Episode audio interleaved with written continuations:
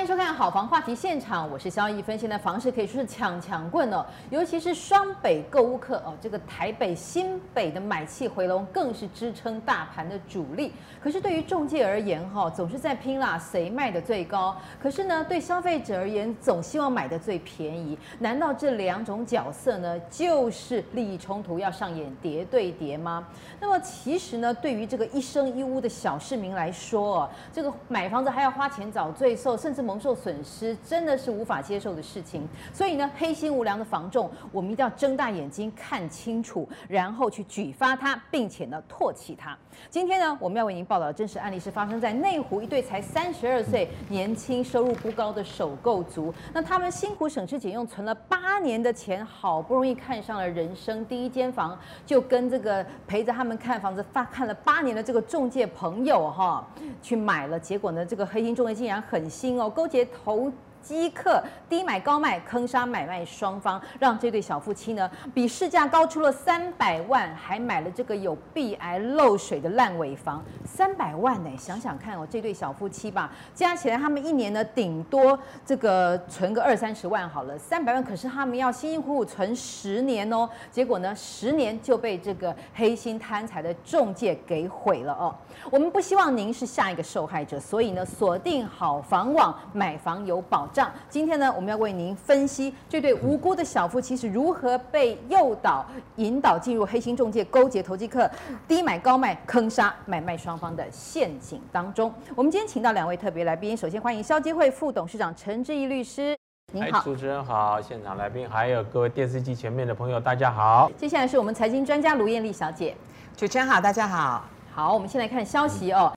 二零二零全球笼罩新冠肺炎阴霾，经济成长呈现停滞，但全台工业用途的建造核发面积却逆势攀升。住宅类的建造核发面积也同写新高。根据内政部统计建造核发状况发现，今年上半年住宅类核发的楼地板面积高达三百一十八点九万坪，未来住宅推案量居高不下，建商对房市发展持续看好。而后疫情时代的购物信心也让建商勇于推案抢市。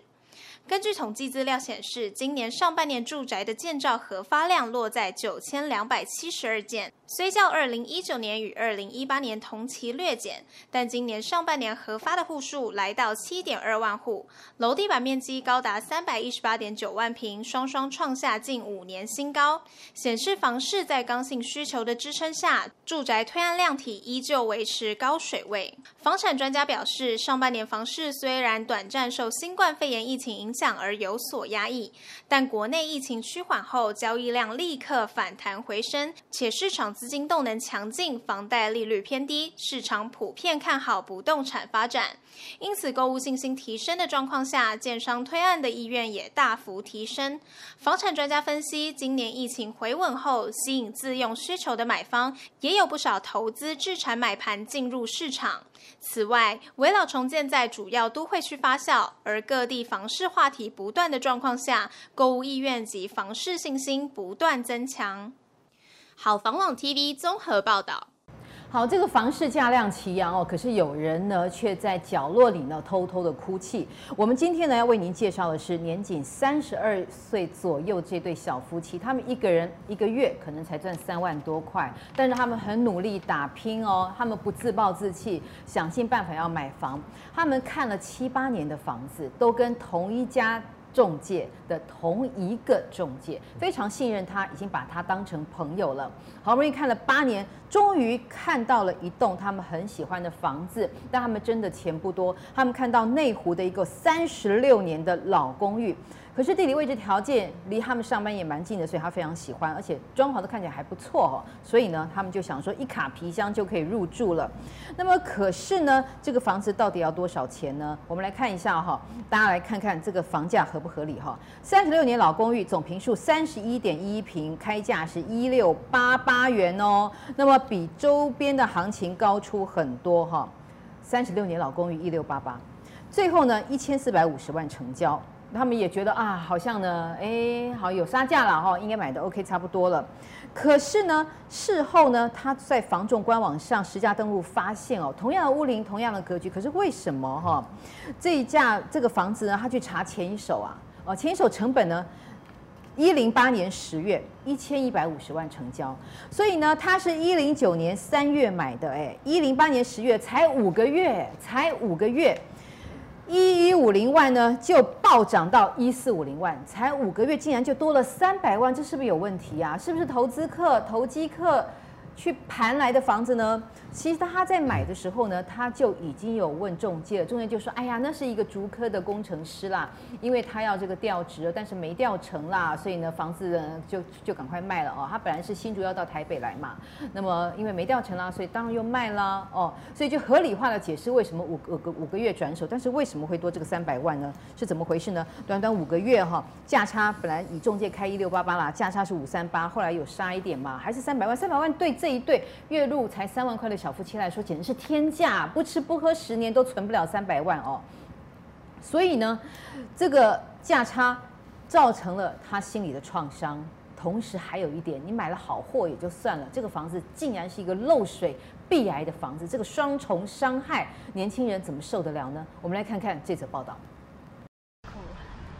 哎，我们真的就觉得，对对不起，我们要我我们真的很想要表示的是，我们毕生积蓄。都在这里了，然后我们，我们这么相信他们，然后现在纠纷发生了，不但不处理，然后还一直这样恐吓威胁我们，是是，怎么会做这样子的事情？我我真的是不敢置信。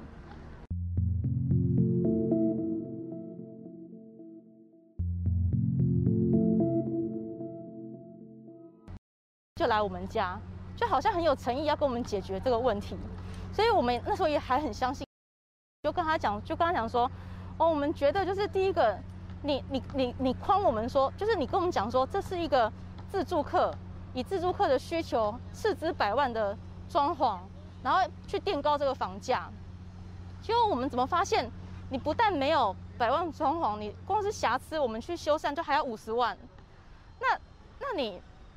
那你这个中间这个价差不是很很惊人吗？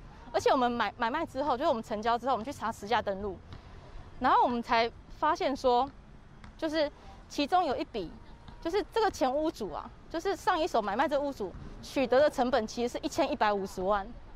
这个是你在我自己后来查到的，之前没有找没有查到。对，然后也没有告知。之前落水发发生水痕的地方，全部被填矽利康，就是被涂抹过了，就掩盖了。然后我们就非常非常的生气，所以我们就是四月九号当当天，我们就立刻找了，就在网络上找了第三方的专业的验屋公司去验屋，然后结果一验出来，整间房子到处都是壁癌，到处都就是三面墙全部都是壁癌，然后全部都漏水。然后天花板就都长钟乳石了，然后，然后全部都是，就是他连那个他全部用木板封起来，然后连检修孔都没有留，然后我们用内视镜进去看，它里面天花板的壁癌啊，什么就是渗水状况很严重，然后再来就是，再来就是它里面有一些电线，然后那些电线都没有照现在的法规包包覆那个防火材质，然后也没有接地线，就是它所有的装潢，它所有的。所有的装修都是不符合法规的，我还一直问的那个房仲说：“哎，那这样完税款我要不要付啊？因为纠纷已经产生了，那是不是要等这个纠纷产生了，我我再就是解决了，我再付完税款？”他一样就是跟我讲说：“修缮是修缮，买卖流程是买卖流程，你不付钱，你就是会违约，你一定要去付。”我还赶快就是请了假跑去银行汇款。就我们所有现金现在全部卡在他们的履约账户里面，我们也不能拿，也不能动。然后我们现在要去租房子，我们夫妻两个人就是辛辛苦苦存钱存那么多年，我们一直住在一个小套房里面，然后一直努力的存钱。我是我是清寒家庭长大的小孩，然后我从小到大领清寒奖助学金，就是辛辛苦苦念书长大的。然后我小时候住在海沙屋里面。然后那个房子是，只要一下雨，我们全家要拿十几个脸盆在那边接。然后你你随便那个墙壁到处都是粉尘，就你一碰就整面墙这样掉了你，扑了你满身的这种房子。然后我们在这么刻苦的环境之下长大，就是我们对于家非常重视，而且有个很高度的期待。最好的方式就是直接跟那个客户见面，嗯嗯，屋主时间也排出来了，反倒是买方好像大概大概可能有一些考虑吧。所以你这边也可以承诺说，如果漏水跟装潢的有一些瑕疵的部分，如果没有处理好，是可以不用先急着交屋的。你这边是有办法啊？你现在交完以后，我个人认为啦哈，如、嗯、果要我表明这个立场的话，我觉得如果说瑕疵真的是严重的话，嗯，确实是有这个拒绝交屋的一些理由啦。嗯，我觉得到最后就是买方自己的问题啊。王小姐真的是很可怜哈，我们说挑肥的仔，何况这是完全没有油水的年轻人呢？清寒家庭，力求上进，省吃俭用，一生一屋，可是呢，就毁在这个中介的黑心跟贪念。他还说，中介对他恐吓威胁，为什么？因为他。这个签约了之后，发现哎呦，怎么搞的？这个有壁癌，又有漏水啊！他找到自己的验屋去验屋，然后又去一查，怎么马上五个月就多了三百万？可是这个中介就威胁他说：“你有履约的义务，你如果没有履约，我管你是不是是不是验屋，我管你是不是要提出这个求偿，但是你要有履约的承诺，你没有履约是要被罚钱的哦。”所以呢，他的血泪控诉令人心酸。有没有人能够出来为他讨公道呢？我们来看看。哦，这个黑心中介勾结投机客到底是如何低买高卖呢？为什么可以从一千一百五十万短短的五个月变成一千六百八十八万，后来杀到一千四百五十万，但是多出来了三百万，短短五个月，请问你卖什么可以这么好赚？我们要拆解每一个环节，为什么年轻人也会受骗哦？那么我们来看。这个数字哈，十家登录的记录啊，民权东路六段四十七巷十弄一到三十号，你看看一到三十号哈，一到三十号呢，从这个呃一平屋龄三十六年，我们看三十点一一平啊，当时呢单价是三十七一千一百五十万，很显然是买低，可是最后一千四百五十万单坪是多少？四十六点六哈，所以呢。它每一坪呢是多垫了几乎十万块上去嘛，三十一坪大概呢，它整个买贵了三百万元，这是的确是有这样的交易资料，这不是我们在乱说的。那么为什么它会被这个买高了呢？为什么他这个心理门槛过不去？当时他难道没有杀价吗？那么这个黑心中介到底是用什么方法逼着他从一六八八？因为就是让他有杀价的心理。你看我帮你杀了快两百万呢，嗯。为什么有了经过杀价，然后呢，又说是这个竹科的工程师让他愿意以一四二零万成交？对，其实简单来说啦，我想呢，听到这个故事，很多的网友一定会说啊，这对小夫妻就是好傻好天真啊，怎么这么容易被骗啊？其实错。一样，我们来帮大家拆解。我觉得里头有太多太完美的话术。嗯，怎么说呢？第一个，当呢房仲呃经纪人、房仲业者告诉你说，哎，这是台积电工程师的房子，哎，他是因为调职不成，啊、所以呢他没有自住的需求，才把房子释出来。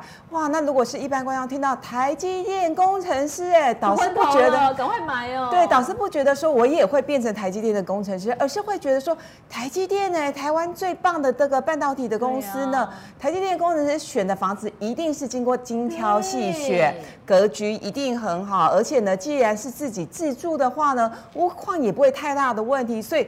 我买了台积电工程师房子，就算我不会成为台积电工程师，好歹呢，我住的安心，住的开心，没有太大问题。所以消费者听到这样的话术，什么从美国回来啊，赚很多钱才搬家啊，嗯、这个都要小心，他可能都是骗你的。对。对，所以其实我觉得前一手屋主的状况极有可能就是一些黑心房仲业者他们包装出来的。那第二个当然就是说，呃，有关于屋况的问题，因为呢，房中业者呢没有告诉这对小夫妻说，其实呢前一手屋主是。短期之内就有买卖的一个状况，那再加上呢，房中业者不停的告诉他说，这房子很棒啦，台积电工程师所前屋主是台积电工程师嘛，所以呢。非一千四百万以上他不卖。那这对小夫妻一听到一千四百万很紧张，因为呢，真的已经是看了七八年的房子。那如果说呢，我这间很喜欢，我再不出这个比较完美的价格的话，屋主不卖给我，那我这七八年不是呃就是白白浪费掉吗？那再加上其实过去这一年。房市的买气非常好，如果我错过了这一间，那我再要找下一间让我喜欢的，不就是又是另外一个时间的一个成本吗？嗯、那更不要说，我觉得最关键的一件事情是。为什么小夫妻买房子会买贵了？主要还是因为呢，房东业者没有提供完整的讯息，告诉他说，哎，其实呢，几个月前，哎，这个房子才交易过啊。如果说这对小夫妻知道这间房子呢是短期交易之下的呃这样的一个屋况的话，而且呢，再加上刚刚一芬姐有提到，其实呢，它的这个装潢并不是全新的真正的装潢，它的装潢是为了掩饰它的壁癌的问题，为了掩饰它漏水的问题。那如果说真的是全新装潢的话，我才愿意加个一百万跟一百五十万啊！啊那你这根本就是个烂货嘛！你的装潢只是为了掩饰你的大大重大的瑕疵。那如果是这样的情况，我为什么还要再加个一百万跟一百五十万呢？我根本我知道你前一手的房价是一千一百五十万，我了不起加个十万块，因为呢，你这些烂装潢了不起值个三万五万而已啊。所以其实我觉得这对小夫妻他们应该是在非常重大的讯息都被掩饰住的情况之下，所以最后才是用比较高的价格去成交，难怪他们会心有不甘啊。对，好，陈这个陈律师，以消金会立场来讲哦。为什么现在的交易都处在黑盒子状态？你看，为什么他是买了房子，发现壁癌之后，他才去查到原来一千一百五十万五个月前是三十七万成交？为什么他在买房的签约的当时没有发现前一手是三十七万，以至于他垫高了十万，五个月垫高十万，再怎么样不合理？为什么会有这个时间差？对，我看这个案子啊，它不是只有资讯落差的问题，那个是精心策划的一些施行诈术的手段。施行诈术的手段，那可以诉以刑法了。对，施行那个是以刑法，而且你可能还要了解到到底是几个人骗你啊？嗯，啊，因为在施行诈术的刑责上面有区分成一般的叫普通诈欺的一种叫做加重诈欺的，加重诈欺里面有一种太一样，就是说三个人以上，最少三个人一起骗你的话，很抱歉，我最起码要判他一年以上。哦，三人同伙判一年以上。对，因为太多人来骗我了嘛，我不得不相信嘛，三人成成虎了。嗯，好，那所以呢，这个第一个虚假的话术就是说，这是台积电的那个工程师哈，他调动不成啊，所以呃，只要举证就可以判吗？对，所以我只要证明说你当时是用这个虚假的事实让我。相信说它是一个优质的房子，哇，好厉害！所以他可以去告，是不是？所以这个部分我觉得有事情上是有证据的话，只要有证据。那第二个部分呢？有希望了。刚刚我们讲到说，哎，进去看的时候，哇，装装潢是全新的。他是用小镜头进去里面看，才发现他说，哎呦，壁癌啦，漏水。OK，那这个物况说明书。有可能就是假的喽。对，他明明说都没有壁癌，也没有漏水，嘿，这个就所以这个物况说明书在所谓定型化契约的成交范本里面，它是要附上去的。嗯，好，那今天附上去的部分，你竟然写说没有壁癌，没有漏水，很抱歉，你就是骗了啊啊，很很，所以很明显，我看出来这个个案来讲，私行诈术的部分，最起码这两个部分就很明显了。对，施行诈术。所以我之前还有一个个案是说。明明是海沙屋的，嗯，这个屋主明明知道是海沙屋，他怎么样？他就把天花板给拉下来做起来，所以好，好有心哦，真的。海沙屋是什么？我们知道嘛，因为氯离子过高，所以它就组成那个钢筋啊，然后就一直掉一直掉嘛。好，他就是把天花板做起来就挡住了。没想到呢，时间一久以后，那个掉下来的东西越来越重，越来越重，就把那个天，把那个天花板给压垮。哇，还以为下冰雹了嘞！压垮了还好，那天晚上没有人睡在那里，要不然就压死一个人。对对，很危险。就出现了一个叫做不动产交易上面的叫做重大瑕疵的问题。嗯。所以第三个问题我要讲的就是说，如果这个壁癌呢，这个漏水呢，是严重到说根本无法都断。哦，就不会产生刚刚中介公司讲，哎，不行，你还是要先履约的问题哦，没这回事。对啊，因为那个是是严重瑕疵的，我就是可以解约的啦。可以解约了，对，不要说我要交易完以后再主张瑕疵，我就得逮急啊。你看他们很详实的举证哦，这年轻人还是很上进的哦。他们把每一个什么壁癌啦、漏水啦、白滑啦哦，全部都拍照举证，都是王小姐提供的哈。还有哎，这个对话记录哦，他跟那个中介的对话记录，那个中介就是化名为这个梦想家。现在这个 大家 line 这个讯息都要很小心，完全都会被法律举证哈。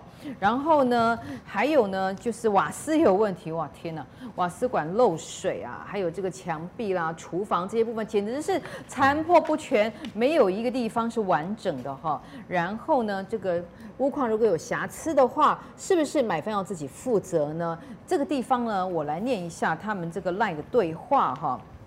这个仲介就说，当天店长有说，对于修缮的部分会协助跟卖方协商，可是合约流程还是要依照合约进行哦。不能因为修缮而耽搁合约时间的流程哦，所以需要协议书。然后呢，这个年轻人就说上班时间不方便，但是我想请问一下，这个说要找厂商评估修缮费用，何时可以完成呢？还有，呃，预计卖方什么时候和我们展开协商？还有，请问我们就要没地方住了，你们打算如何处理呢？有没有感觉这个年轻人很有礼貌？哈，虽然清寒家庭，可是家教很好的小孩，他们头脑是清楚的。你看这个 LINE 对话，他们头脑是清楚的，可是为什么还会受骗？这个中介太厉害了。然后接下来中介怎么回他？如果你耽搁合约时间的流程，卖方可以跟买方求偿哦。你看威胁哦。是。然后他说：“我正在帮你找 Airbnb 的物件呐、啊，那、嗯、你没法租，没地方住，你去租 Airbnb 啊。”哎呦，可是要自己出钱吧？对啊，对啊。然后这个年轻人也没有生气哦，他们又好声好气的跟这个中介沟通说，到目前为止的延搁与耽误是卖方先延误了我们验屋交屋的时间，现在是在等待。这个你们房仲的厂商检验评估，要告知我们卖方可以协商的时间。我觉得责任归属很清楚，年轻人也没有生气哦，年轻人只是详实举证说，我觉得责任归属很清楚，意思就是说是你们中介的责任，不是我们的责任，是谁在耽搁啊？对不对？所以感觉这个中介真的是很没品，一直在威胁。合约是这样，你赶快履约。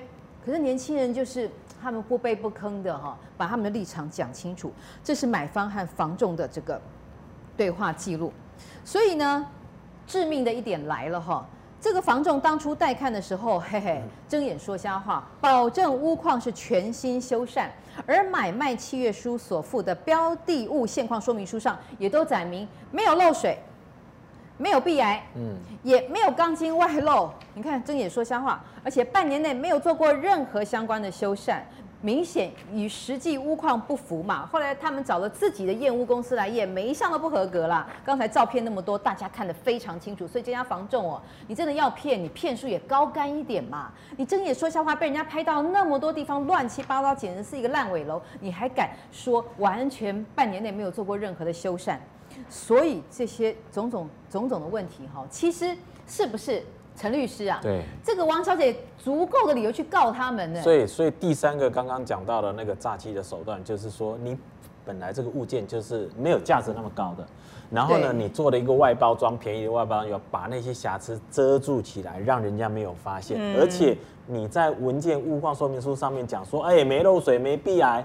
没什么漏钢筋的部分，所以你会认为这是欺骗啊！这就是欺骗，对，所以会形成就是说实际的物件的价值没那么多，可是呢，他跟他跟你讲说这个是好的，然后垫高那个物价，那个价差的部分就是他施行诈术的不法利益所得。没错，所以这不只是诈欺，是因为他们不晓得用什么话术，这个只要可以举证，我相信他们都有 line，其实可以举证，是。这是诈欺的部分，还有骗他什么台积电工程师。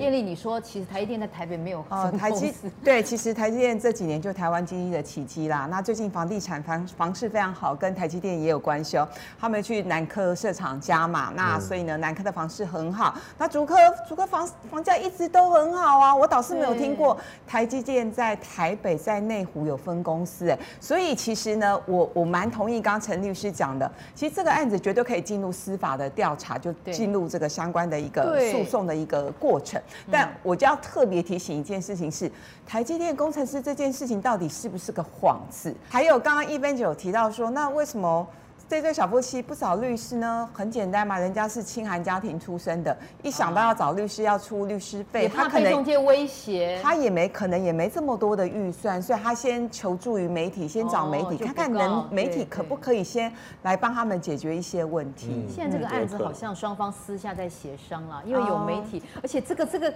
这个这个证据真的太确凿，而且就像这个陈律师说，不只是诈欺哦，诈欺包括了第一个骗他说是台。电工程师，我相信绝对不会是台电工程师啦，对不对？第二个还有用话术嘛，这烂也有证据。第二个还有完全不实，就是刚才这些什么壁癌啊、钢筋外露啊、漏水粉尘啊、白滑啊，这些根本就是睁眼说瞎话，两大罪状，对不对？是，没有错。所以这个他没有去告他，其实可能除了。你们律师费都很贵，谈不成的话就马上对他对提起刑事的告诉了，而且在这里顺便一个机会教育啦。其实我们现在有叫做法律辅助，哦，不用钱的嘛，不用钱嘛，我都去问过了，为什么年轻人不知道？他基本上他是要去审核说你是不是属于中低收入户，哦哦，对，或者是有特殊身份，比如说原住民，那个才才会有那个义务律师法律辅助，所以他这个也可以去了解一下，是不是符合那个条件呢？哦，所以大家真的现在大家都找媒体啦，所以我们媒体 loading 真的是很重。不过我们也可以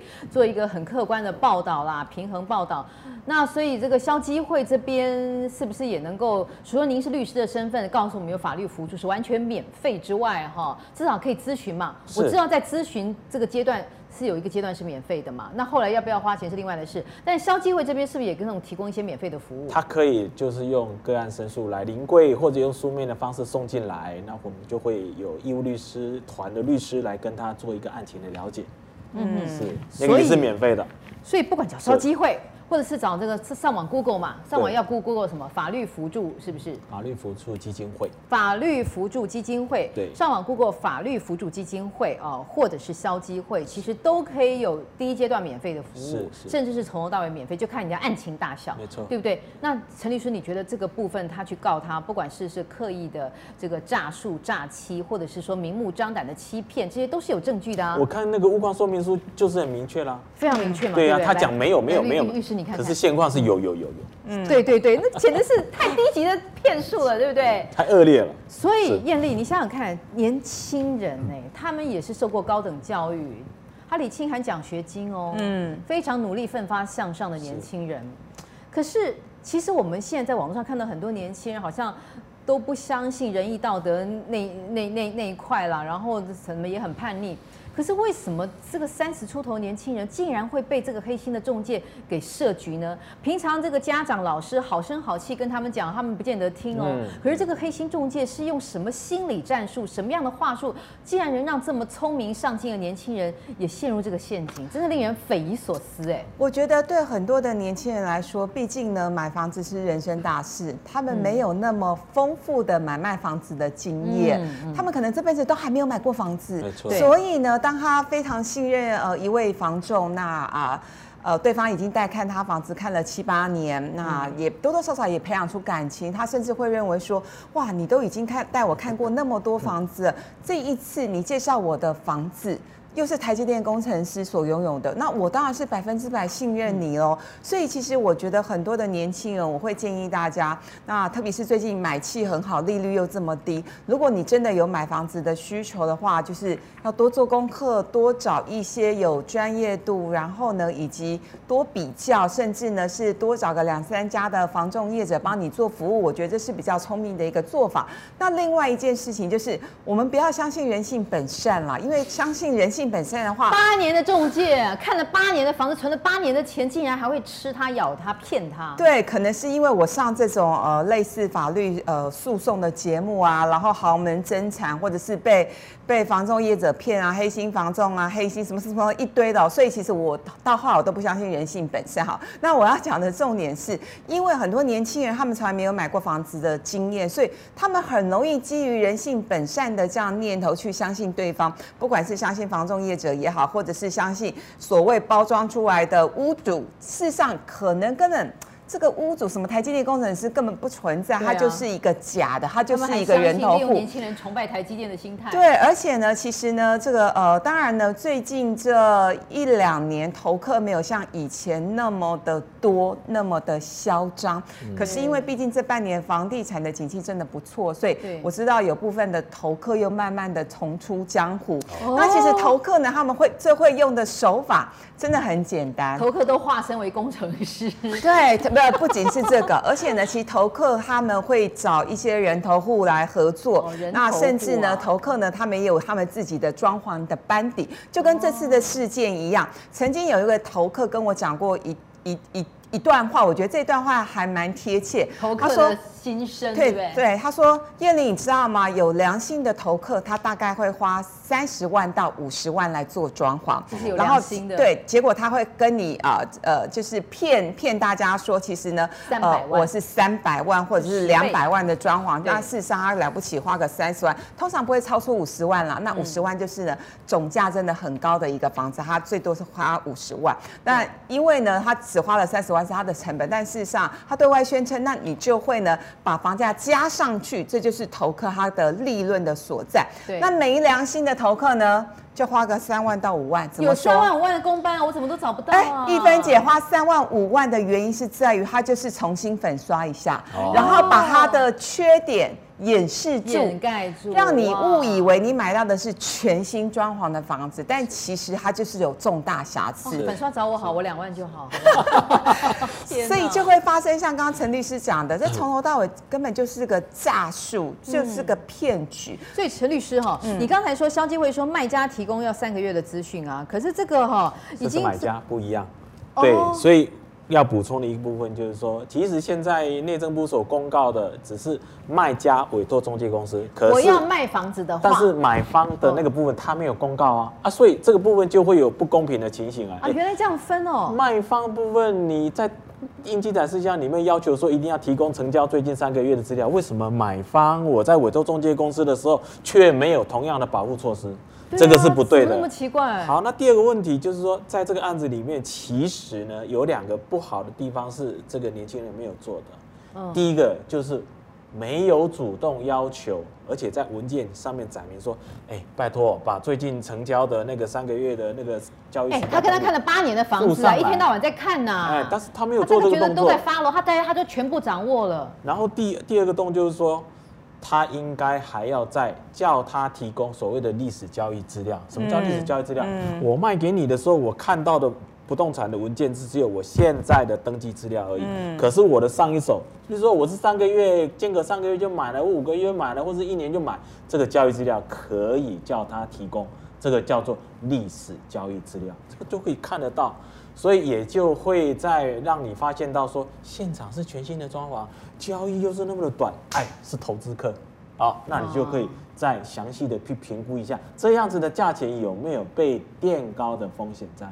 我想这样子整个来看的话，就可以比较保障到消费者的一个权益了。请问陈律师啊，我不懂哎，为什么卖这个卖方他卖房子的时候，他要提供三个月资讯，可是为什么买家不需要？对这个一定有他的道理啊，为什么会这样制定这个规则？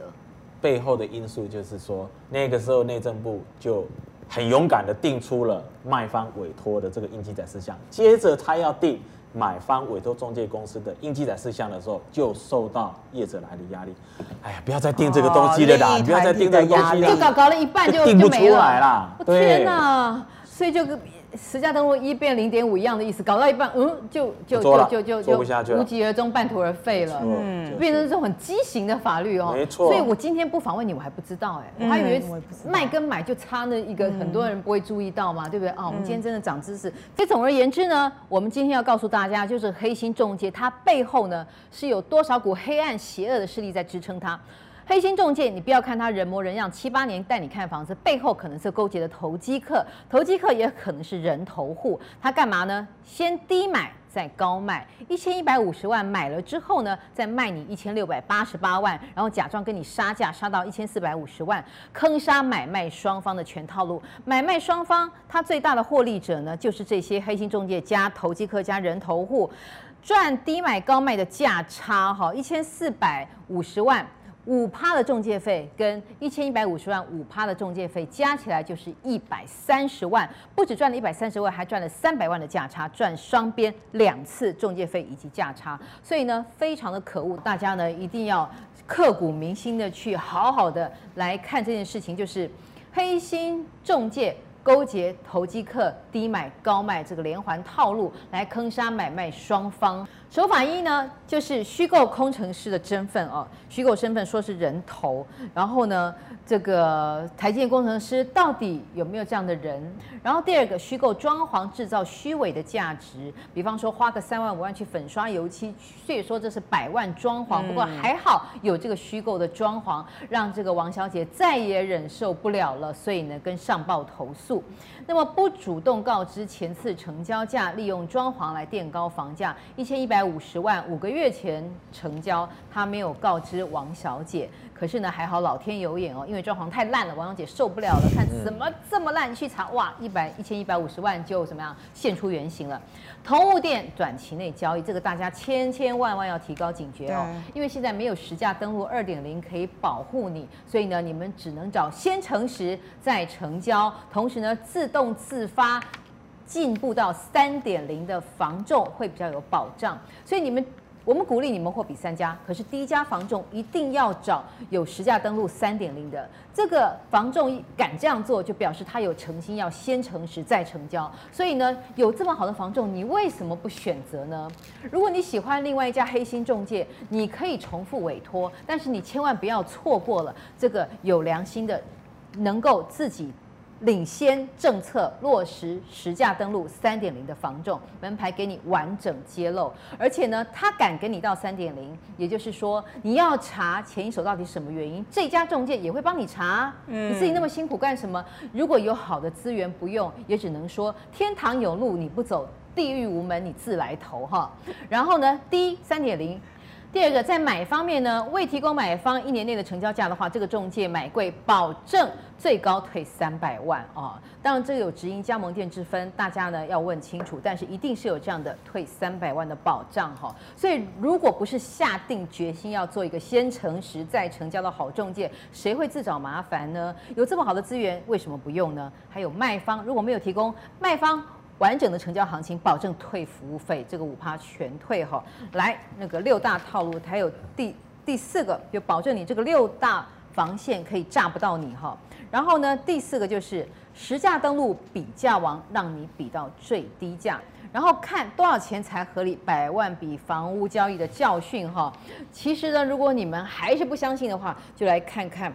这一家他是实际从事防重经验哦十几年的这个叫房孝如先生，他所写的多少钱才合理？因为买卖其实最终制胜的关键就在价格。百万笔房屋交易的教训，这是大数据啊！你不看怎么行呢？对不对？嗯、你看就就知道这些套路，我其实一点都不稀奇，只是你不知道而已。所以这个时候就 Google 关键字“黑心还钱房仲”，保证呢就让你知道这个房仲的丑恶面。这个时候呢就要选择先诚实再成交，自动跑到三点零，同时给你实价登录比价王，让你比较最低价的好中介。大家货比三家，多做比较。今天非常谢谢。陈志毅律师，谢谢卢艳丽财经专家，我是肖一芬，我们好房话题，下次再会。